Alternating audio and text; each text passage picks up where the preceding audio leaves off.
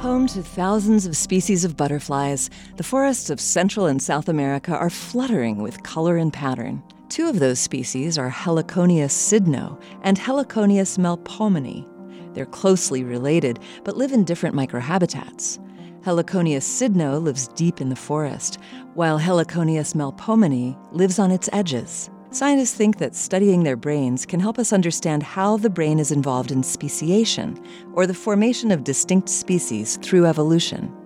After studying the butterfly's brains under a powerful microscope, researchers found that structures in the brain crucial to visual processes, such as color vision and shape and motion detection, are between 13 and 27% larger in the brains of the species that lives deep in the forest than in the brains of the species that lives at the forest's edges.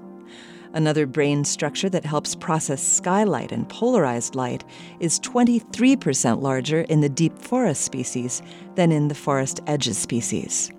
Previous research has also shown that the deep forest species responds to lower intensities of light, and it makes sense that species of butterflies living in darker forests would need to be more sensitive to light to see and function in dimmer conditions.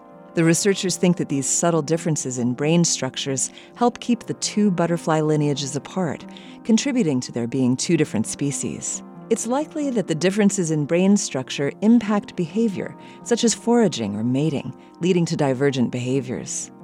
Though these butterflies' brains may not be as pretty as their wings, they're just as fascinating. This moment of science comes from Indiana University. There are thousands more moments of science on our website at a momentofscience.org, where you can also view videos and sign up for podcasts. I'm Yael Ksander.